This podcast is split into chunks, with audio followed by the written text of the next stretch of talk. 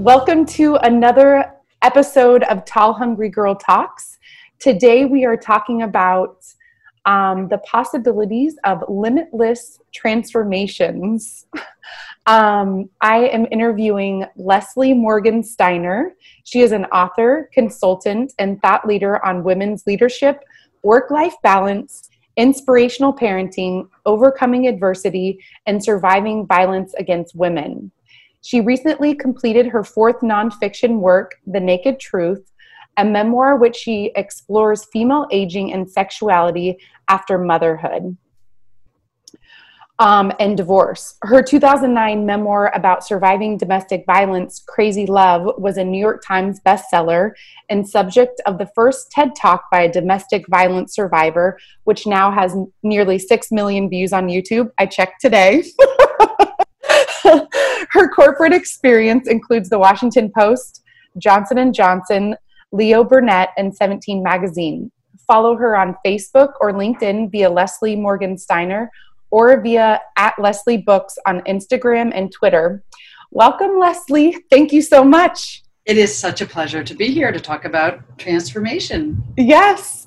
And I feel a little bit nervous. I didn't want to tell you this, um, you know, when we were talking before. I feel a little nervous because you you are a fellow writer um, and journalist. And so I feel, you know, you, you are much superior to me, but I feel like I'm interviewing a peer. And so. well, it, you know, it's, it's hard eh, to talk about a lot of these things anyway. So I totally understand. But. Yes. Um, I it is never my desire to make anybody nervous or intimidate them. So I think you're going to get over that really fast. well, that that means that you're a good guest if I'm feeling nervous. So okay, well then thank you. Thank you okay. for the compliment. I'll take it. Okay. Okay, so we will dive right in to talk about your book Crazy Love. Um, because it really is the starting point of so much of your pain, but also um, is the genesis of so much of your growth. Can you tell me more about the book and what it's about? Well, I think you put that really well. And I would never have understood at the time what a transformational experience it was going to be for me because it was excruciatingly painful. So, what happened, a very long story, relatively short, is that I didn't date much in college for a variety of reasons. So when I graduated from college and I had my job at 17 magazine and I was living in New York, I was really like on top of the world. Like I am going to date anybody in New York I want and men are so interesting and I'm going to make up for lost time and I was lucky enough to have a roommate with the exact same philosophy and we had so much fun. And then one night when I wasn't looking for anybody, I met this great guy on the New York City subway and he was handsome and um, he had just graduated from an Ivy League school, just like me. I had just graduated from Harvard. He worked at a big Wall Street investment bank. He seemed so great. And he pursued me, and we started dating. And before I knew what had happened, I had fallen in love with him like falling off a cliff. He reminded me a lot of my father. Um, and he adored me and he was so funny and sweet and the smartest man I'd ever met. And before I even knew what had happened next, I, I had agreed to marry him, and then I married him. so within like a, a, year and a half, I went from being like this woman who was going to date all of New York City to a woman who had married her soulmate. And the story, the the fairy tale, quick as abusive relationships always do, very quickly devolved into a nightmare. He isolated me from my friends and family very cleverly, and, and I had no idea it was happening and he got me to quit my job at 17 and move to a tiny town in New England where I knew no one and I was financially dependent on him. And then he started, the first time he attacked me was five days before our wedding. And, you know, they never hit you on the first date. Um, there wouldn't be a second date if they did. He yeah. waited until I was completely in love and committed and and vulnerable. And I married him anyway because I thought it was just a one-time thing. I thought he was nervous um, because of the wedding. You know, people always say that men get cold feet. And then he beat me twice more on our honeymoon, and my life became a complete horror show. When things were good between us, which they still were, it was still great. I was still with that man, that charming, wonderful, smart, funny man who I had fallen in love with. But then completely unpredictably he would lose his mind over things that i i had no control over and that i couldn't anticipate um, you know if i made dinner that he didn't like and i just want to stipulate i'm a terrible cook and so i made dinner all the time that he didn't like he would just it was like i had i was physically abusing him like Yeah. he, he would throw it all over the place he would act like a little kid Yeah. and I learned along the way that he had been abused as a child, really horrifically abused. And so that's what my life um, became. And I was only 23 years old. I was really in over my head and I was terrified, as most victims are. Mm-hmm, mm-hmm. So I think that that happens to women so often is that we we you know we make excuses for men, and I think that too like I mean I understand that you know you broke the chain of, of violence because you got out of the the relationship, um, but you know he if he was abused as a child he wasn't able to get out of that relationship and thus it continues. Um, you know, data suggests that domestic abuse right now is acting like an opportunistic infection flourishing in the conditions created by the coronavirus. So it is a major issue that's happening right now. Um, during your TED talk, you said that abuse thrives only in silence. How did you break your silence, and how did you and and do you have suggestions for other women on how to break their silence during during the pandemic and in general? Well, you're absolutely right that under quarantine, there has been a huge spike in, a, in abuse because quarantine is isolating in and of itself. You're trapped with your abuser, and there's so much anxiety and financial insecurity and other problems. So it's a terrible thing. The only silver lining to being quarantined with an abuser is that I think it can break through your denial. Um, and so that is really the first thing that has to happen before you tell anybody that you are being abused and break the silence. You have to be honest with yourself about what's going on. So the first person you have to break the silence with is yourself. And then it's really important, incredibly important, to tell other people, at least one other person, but preferably more, what's happening to you. And it has to be somebody who is going to believe you and who you trust, and somebody who is not going to try to take over your life and make you leave. Because you might not be ready to leave, you might not want to leave. And that's what stopped me from telling people for a long time. I wanted the abuse to stop. I wanted to go back to the fairy tale beginning of our relationship, but I didn't want to end the relationship. And I knew that if I told people that I was being abused and having loaded guns held to my head on a regular basis, they would they would call the police, they would put him in jail and they'd make me leave. So that kept me quiet for a long time. And my own denial was really powerful too. If you had asked me the morning after my ex first held a loaded gun to my head, if I was a battered wife, an abused wife, I would have looked you straight in the face and said, No, I'm not. I'm a smart, independent, confident woman who's in love with a really troubled man. And I'm the only person on earth who understands him and can help him and back the hell away because Mhm. I, I got this Yeah. um, that was what my denial was. So I was very fortunate that I had two dear friends who somehow could sense what was happening. And they managed to break the silence for me. And in, on separate occasions, I was able to talk to both of them about what was happening. And they didn't make me leave. They were very, very sympathetic towards my ex husband. They knew he had been abused as a kid and that he was fundamentally a really good but incredibly troubled and dangerous person. And so by breaking the silence, what I did was I brought somebody into the inner circle. I brought two people in. So from then on, whenever I was being abused, I felt like I wasn't so alone, um, that they knew about it and that they were there if I needed them. And that's why it's so powerful to break the silence. It's the easiest and hardest thing that you can do if you're a victim. And it doesn't mean that the abuse is going to end or that you're going to be saved. It just means that you're going to be able to see a path to rescuing yourself and getting out. And that's Yeah. what it was in my case. Yeah. I think too, it's like a, an accountability partner too, almost. Like, I unfortunately in college dated a guy that was abusive and he hit me once and that was it. But I got a black eye from it and, you know, he was not a good guy.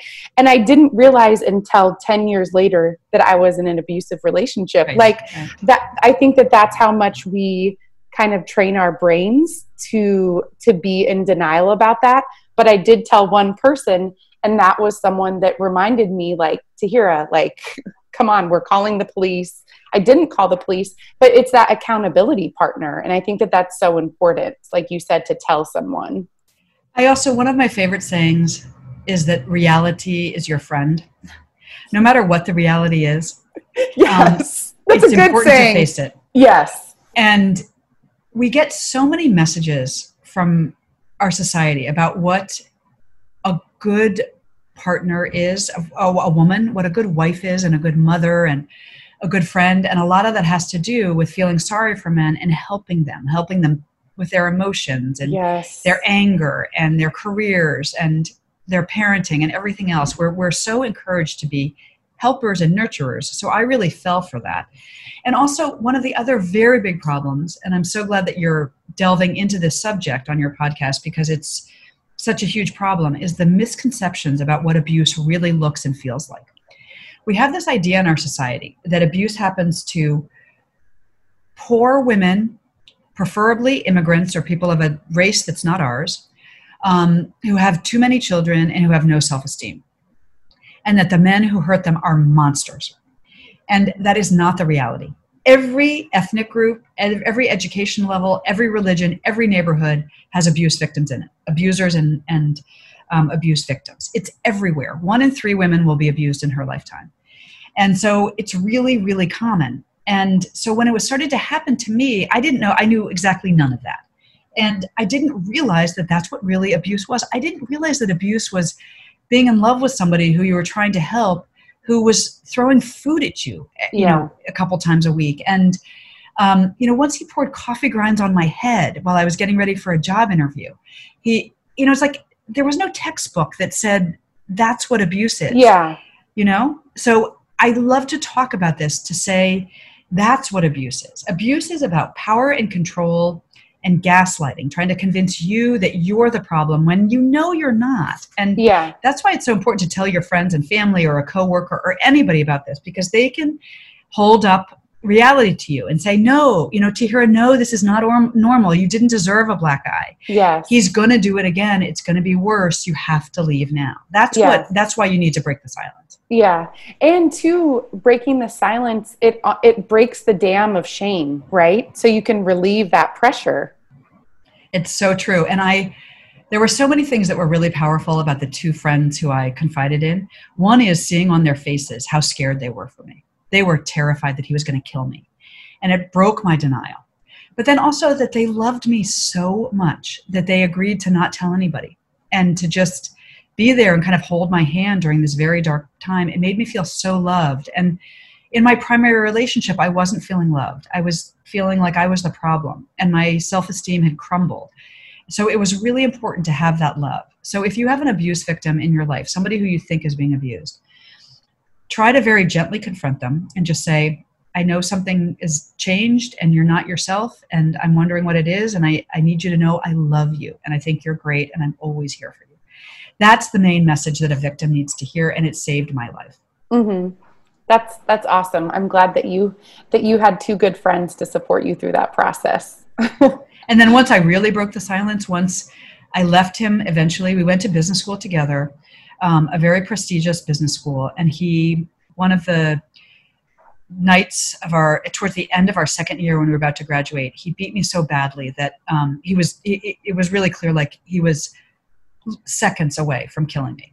And so that's when i really broke the silence and i called the police for the first time and i asked for help. And that that night when i got home from filing all of the restraining order paperwork i called every member of my family and all of my friends and said, Look, I, I have not been telling you the truth, um, and I need your help.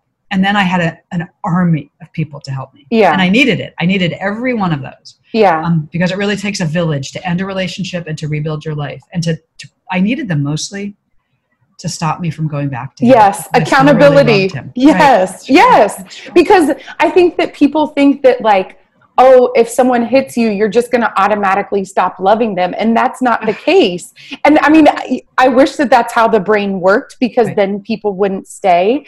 But it's like these two realities exist between this person that's treating you horrible, but then some days they don't some days they it's amazing and you're you know you're loving towards each other and so there is i mean there you know sometimes those dualities do exist that, that and that is the pole that keeps people i think in relationships too and it's know. not just sometimes i think it's all the time you know one yeah. of the very confusing things about abuse is that it's love and abuse wrapped together and yes. it's very confusing yeah um, and that's why it takes people so long to leave it, t- it takes the average victim seven attempts to leave before he or she can actually leave and it does happen to men too um, and they're just as trapped and then you know we could spend another like six hours talking about emotional abuse yes and how difficult that is because it's a lot harder to spot but it's just as soul killing and i was lucky in some ways that my ex-husband was so violent and so out of control that I was able to leave before he really destroyed my life, before I had kids with him.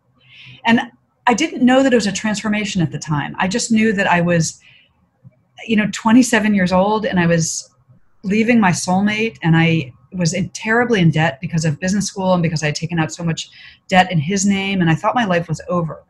But it really actually was the beginning of my journey to being a much more confident woman with much more positive relationships. And also professionally, as a writer, it gave me the best material that I ever have had in my life. And it took me about five years to even talk about the abusive relationship and to start writing. It took me another 10 years to actually write Crazy Love. But then I did it, and then it was a New York Times bestseller, and I started getting asked right away to speak publicly about it. And, and then I did the TED Talk, and it turned into this incredible story of empowerment female empowerment and victimhood empowerment that has changed my life in ways that I never could have possibly fathomed ever when mm-hmm. I met that man on the subway and started to fall in love with him. Yeah. And he always said to me, one of the great things he said to me at the beginning is he said that he knew I was going to be a great writer one day. And you know what? He he was right. And he gave me the best material that a memoirist could ever have, even though I wouldn't wish it on anybody. Yeah. Yeah, yeah, yeah.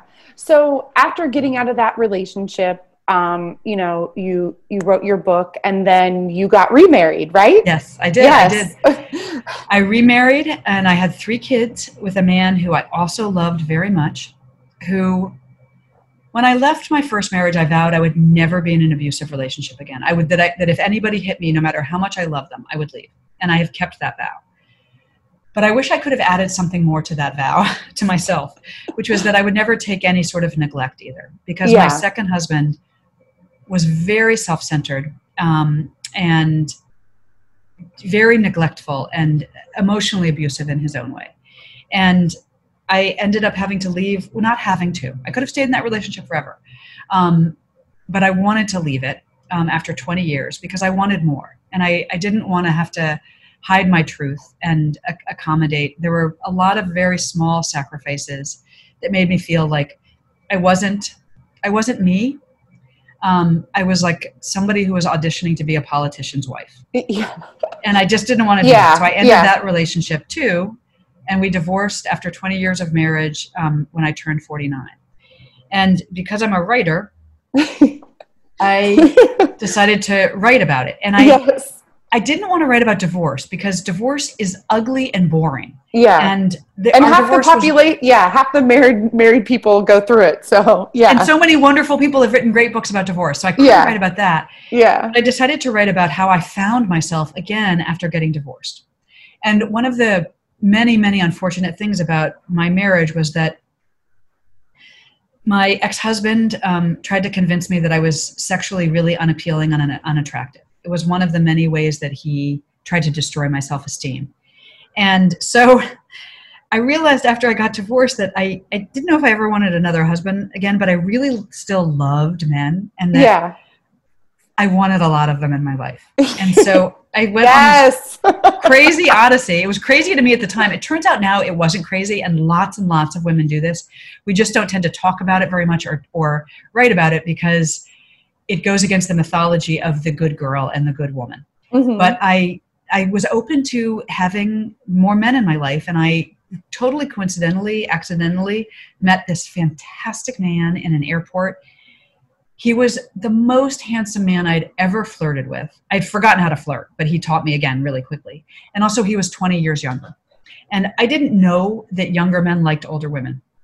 And I had spent my entire feminist career making fun of men who got divorced at 49 and dated younger women. And now I understand why they do, because it was the best way to build up my self esteem. Yeah. And so we ended up getting to know each other and um, eventually doing something I'd never imagined doing, which was we met in a hotel for the express pur- purpose of breaking my celibacy, celibacy streak which was several years long at that point. Oh and, my goodness. I mean, that's this, rough. This man was like a god. it, it was just, he, and he was like sent from heaven to restore my sexual confidence. And yeah, I remember when I took my, when he took my clothes off, I was so horrified because I'd had three kids and nothing looked like it had once. And he was so much younger and he was perfect. And he just, I remember him stopping and looking me at the face and saying, you know, stop it. I know what you're thinking.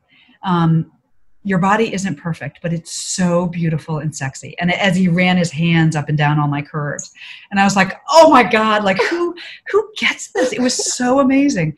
So that's that's the kind of thing that I wrote about. And I ended up having um, five lovers over the course of a year, and they were all different and they all taught me something wonderful and amazing about myself. Some of them ended really badly. So but, did you did you plan this? No, like, I didn't plan any of it. So how did you like how did what like triggered the journey? Was it just like Stella getting her groove back? Was it like that movie like okay, I need to I need to get like some love in my life, like love I didn't love know any of it. I really okay. didn't know any of it. All I knew it was that I had thought I was never going to have sex again because the marriage had, had really turned me off it. And then when I started flirting with with Dylan and eventually had sex with him, you know, like 500 times in the hotel that night. Um, I was like, yes. you know what? I want this. I do want this. And yeah, it didn't, I didn't want it just with him because I didn't want to get too attached to him. And I, I didn't want to be vulnerable that way. And I, I didn't want to marry anybody. And so I came up with the idea that if I had like five Dylans in my life at once, it would be great. And I confessed this crazy idea to the one person who I trusted who wouldn't be horrified by my sluttiness and she said, "Ah, you, you, the five boyfriend plan. Great, go get it. That's exactly what you need." and so I went and I did it, and it was, it was just the most exhilarating thing I have ever done in my life. To just say, "To hell with all the rules that I yeah. followed." Where did those rules get me about yes. dating one man at a time and like being a good girl and a good wife? They got me into two horrible marriages. I'm going to treat men like a buffet and I'm going to take that one and that one and that one and that one. And that's what I did. And it's still somewhat uh, what I do. Um, my journey has evolved because I, I now would like to be in a really healthy, long term, sort of quasi committed relationship. Um, but I'm really grateful to all of those men who helped me. And I'm also I'm grateful to myself that I said, you know what, you're worth it. You're worth taking a risk and going out there and um, defying so many social norms. And as I said earlier, what I have found since writing The Naked Truth is that so many women of all different ages do this and that it is I love it. It's a glorious thing Yes. Yes. So like what was the main thing that you learned? Was it just like a sense of freedom or that like like screw screw the conventions of like womanhood? You know, like what what what was the the biggest takeaway that you walked away with? There, there are so many, but I would say the biggest one that meant the most to me at the time was that I was a really attractive, desirable woman in many men's viewpoint. And that I had a right to enjoy my sexuality and I, I had a right to be appreciated by men. That there was nothing contradictory in being a, in, a femi- in being a feminist who loved men um, and wanted them to sort of heal me yeah. Um, so that was the biggest thing that I learned that it was that the everything about our social structure is designed to favor men and disempower women. Even the fact that you're supposed to kind of sit there demurely and wait for men to come on to you and ask you for your number, that allows men to choose first. And so they have an advantage from the very beginning. And I found when I started choosing first and you know looking at a crowd of men in the airport or at a party or at the gym or whatever and saying, "Ah, that's the one I want. I'm going to go talk to that one and I'm going to ask that guy out." Yeah. It just transformed everything yeah. about me and everything yeah. about my life. Yeah. I'm I'm still working up like the the I, I don't I don't even know if I want to say confidence the the courage to do that.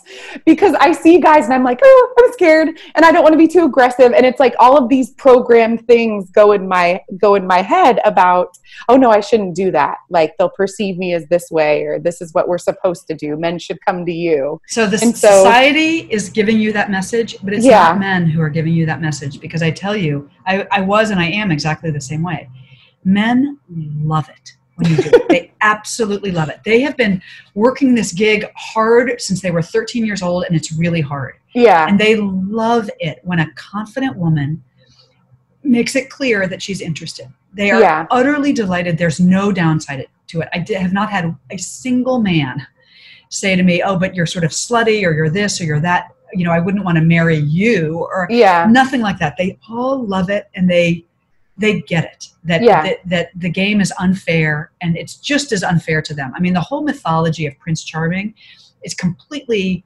destructive to women, but also it's unfair to men because they don't want to be Prince Charming. They just want to be seen for who they are and appreciated yeah. for who they are. Yeah. So Not I would for, encourage you. Yeah. And you also you're just it breaks my heart, especially when a younger woman comes to me and says, you know, oh, there are no men out there, or, you know, like I had one recently who she had met a really great guy on the train and she had wanted so badly to ask for his number or give her him her card and she couldn't.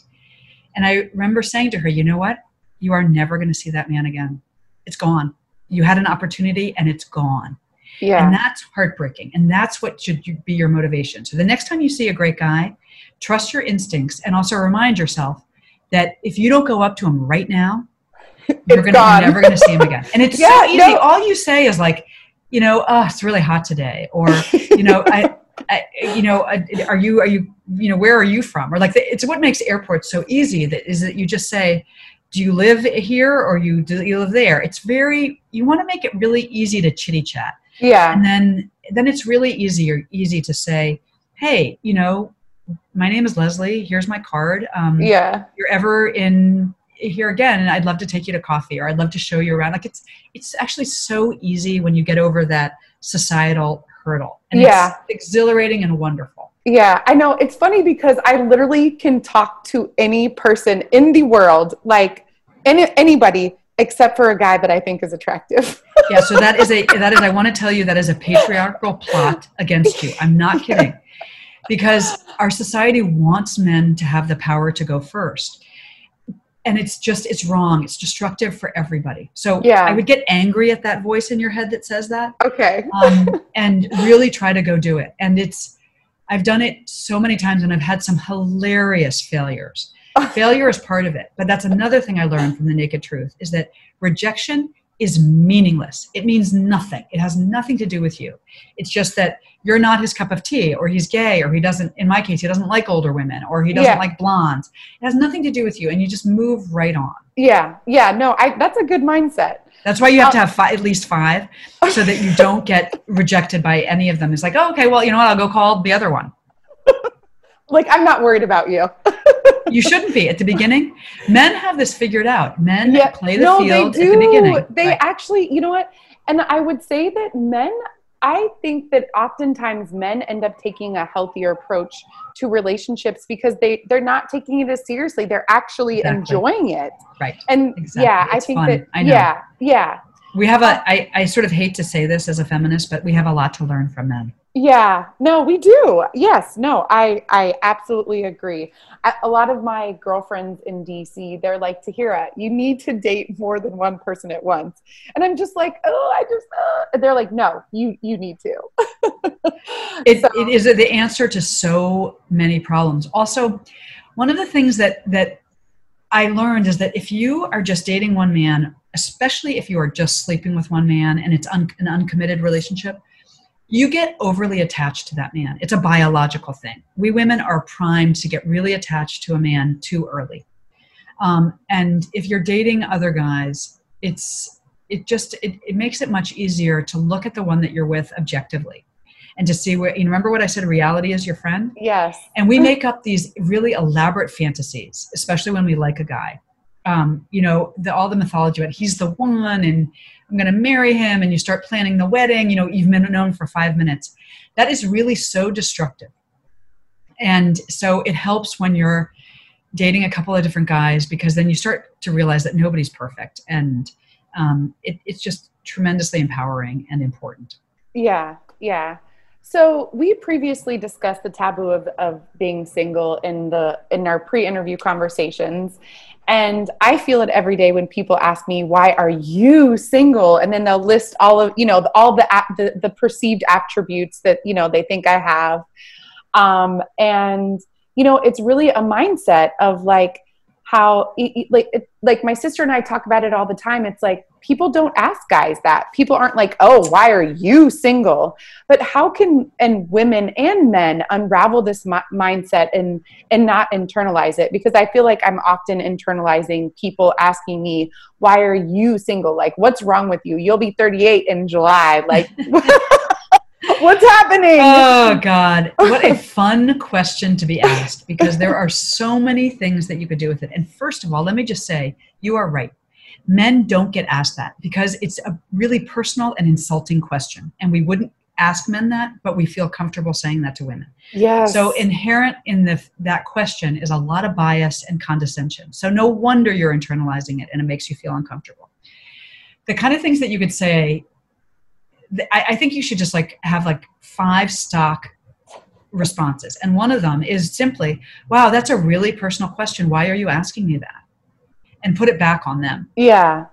Um, another thing that that I say a lot is, you know, I'm just I am I'm really really selective, you know, um, and I just sort of laugh about it. Yeah. Now, or you could say, you know what? I have five boyfriends and I just haven't chosen. That's a good. I like that one. and everybody will laugh. And the thing is, they won't think that you're serious. And then I'll be like, no, no, no, I'm really serious. Um, like, you could also no. be like, hey, look, you know what? I'm actually looking. I'm looking. I'm looking for great guys. You got any? Set me up with them. Yeah. Um, you so know, the, there's yeah. so many ways to to handle it um, that are funny and empowering. Mm-hmm. Yes, I love I love that.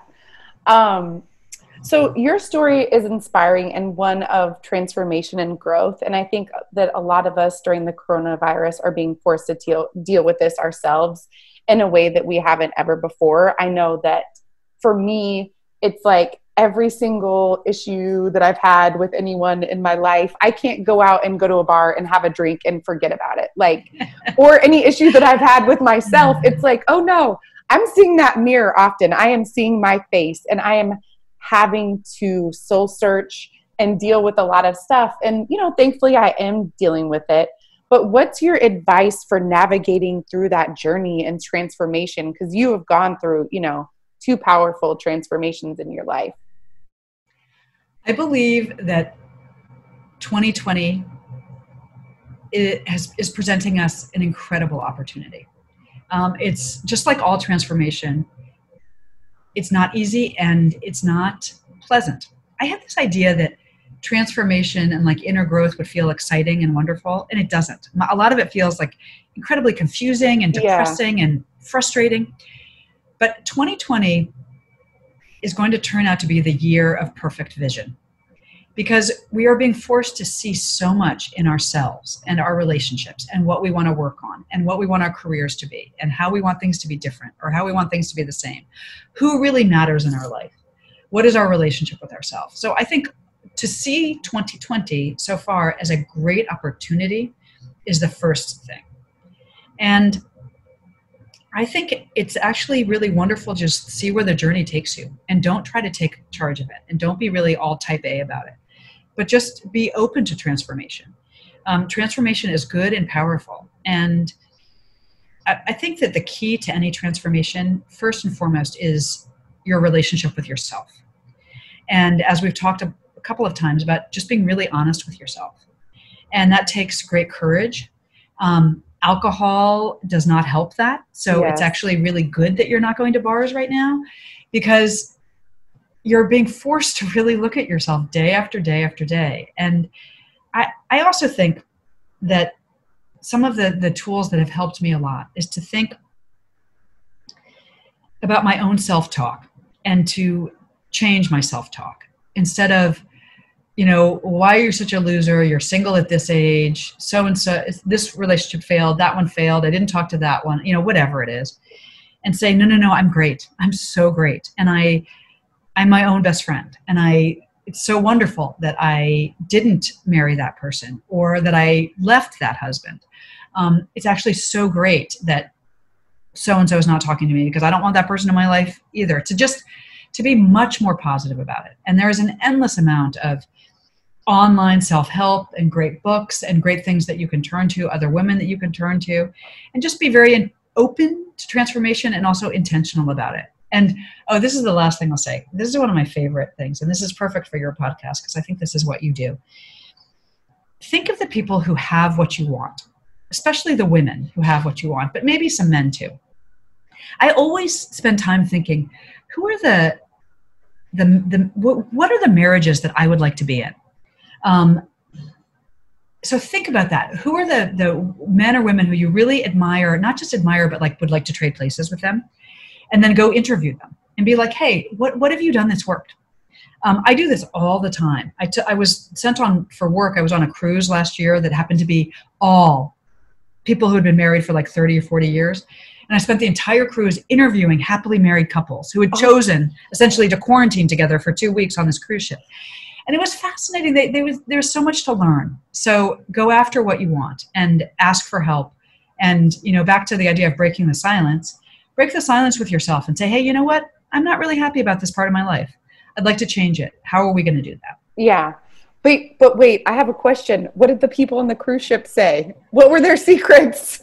So they were so interesting because they all were the same they they they all had the same vibe they were all so incredibly comfortable with each other yeah it was amazing yeah um and some of them had been married once twice three times before um and they just i think what they all said is you know when i met him or her i just i instantly felt really so comfortable and like i could talk to that the person um, so that comfort and communication is the the core of everything mm-hmm. um, you can't get through. I mean, marriage is really hard, and especially if you throw in raising children or career struggles or quarantine, it's very, very difficult. So you've got to have somebody who you have great communication skills um, with, and that that is very, very rare. So somebody who you're comfortable with and you have good communication skills with. But I will add that both of my husbands, I thought I had that at the beginning. I really did. So the other thing that is important is to take things really slowly because the problems will surface. I think that it usually takes about two years for significant problems to surface in a relationship. So don't rush into anything. Even if you're dying to have kids, even if you know that this is right, try not to rush into it because it's very rare that one of those marriages, none of the people on the cruise ship got married after nine days or you know whatever yeah. you, you, hear these yeah you hear, we hear too much about those stories yes. they do happen that sometimes you just know and it, it works out. But those people are just really lucky. Yeah. No, they also, are. Also, the, everybody who I talked to said they really wanted to be married. They wanted for it to work. That they were really hard times, and during the hard times, they both were really committed to being married. And so that's something to look for. To ask yourself, are you really committed to that? And also to make sure you find somebody who's really committed to it too. And all yeah. these things are very hard to suss out when you got hormones going and yeah. you, know, you think the person is your soulmate and the fantasy and all that. And they're cute and have a six pack. exactly. Hey, I think cute and six pack really matters a lot, but other things matter more. Yes. Yeah. Um, okay. So just, I just have like one or two more questions. So to, just to touch on the the transformation part because I think it's so important because I feel like I am going through one in my life right now with with just the kind of love self and um the the love the with someone else and then also like self love. And one of the things that I'm learning is that, it, and I think that most people know this, but to reiterate it, it is not roses and sunshine and crystals and moonbeams and all of this. It is freaking painful because you have to kind of dive back in and be like, wow, there are some major areas that I have to fix like i met with um, I, I, see a psychic and i talked to her last night and that was one of the things she's kind of a spiritual advisor to me as well and that was one of the things she was like you aren't really ready for a relationship. And and so she was like you want it but you don't want to be vulnerable. And so it really kind of cracked me open to look at things in a different way and i think that that can be so painful.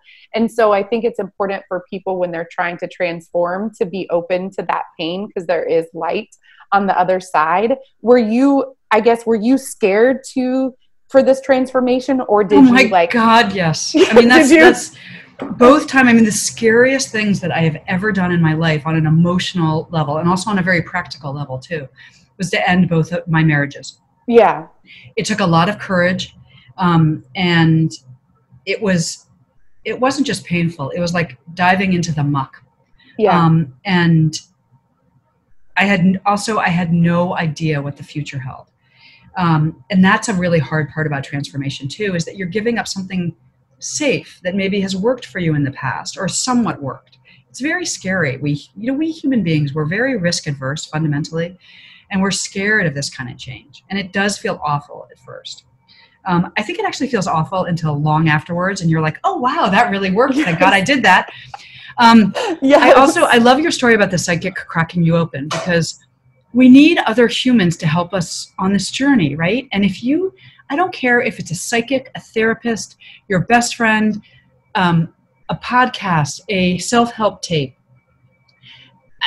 It doesn't matter. Whoever it is who you feel like is telling you the truth and is helping you crack open, go for that. Dive into it, um, and and let them help you. Um, I I have so many of those angel advisors, and they come in in the most unexpected forms and ways um, and I say go for it. Um, you and just try so hard to trust. But it's like I often think about it. It's like walking across the Grand Canyon on like a, a wire, and you're like, I got to keep my balance, and I don't know what's coming next, and and you just got to like keep on going. Yeah. And and trust that it's going to if it feels good and right, it is going to be okay. Yeah. Just a little bumpy on the way it's so bumpy and it you know you cry a lot and you're scared and you're yes. frustrated and it's you know half of the days you think you're an idiot for making yeah. these changes. Um, one of my favorite sayings is leap and the net will appear. Um, but it's so hard to do that to like leap into the abyss and just trust that a net is going to appear but it it it always does. Yeah. Yes well, that is a perfect note to end on. well, thank you so much for having me on. This is yes. such a such a pleasure. I, yes. I love being a woman and I love talking to other women about what the experience of being female today. It's we're yes. very strong and passionate and complicated and um, it's a great journey and that's what life is about. Yes, and and you know a big thanks to to Dick Simon who I interviewed for my podcast about psychedelics because he introduced us. So and Dick Simon is one of those angels who I met. It's really funny. I was going um, on a like a, a retreat um, that was quasi work related, and on the way to the retreat, I I asked the universe to introduce me to a great man, and I forgot to add that I wanted him to not be married so I met Dick Simon like the first moment I was there, and he's changed my life. And um, he's really happily married, and not to me, yeah. um, to a wonderful woman who's also changed my life. So you know, you just you just never know. And I, I, grabbed on. Specific yes. when you're making your request to the universe. Exactly. You have to be very bossy with the universe. yes, yes you do. yes. Well, thank you so much. Well, Leslie. thank you so much. This is a great pleasure and good luck with everything. And let's keep in touch. And I look forward to hearing how this all turns out. Yes. Thank you. Okay. Thanks. Thanks for joining another episode of Tall Hungry Girl Talks. You can find me on Apple Podcasts. Spotify, um, and my website, tallhungrygirl.com. And again, you can um, follow uh, Leslie on Facebook or her LinkedIn account via Leslie Morgan Steiner or via at Leslie Books on Instagram and Twitter. Thanks again, everyone.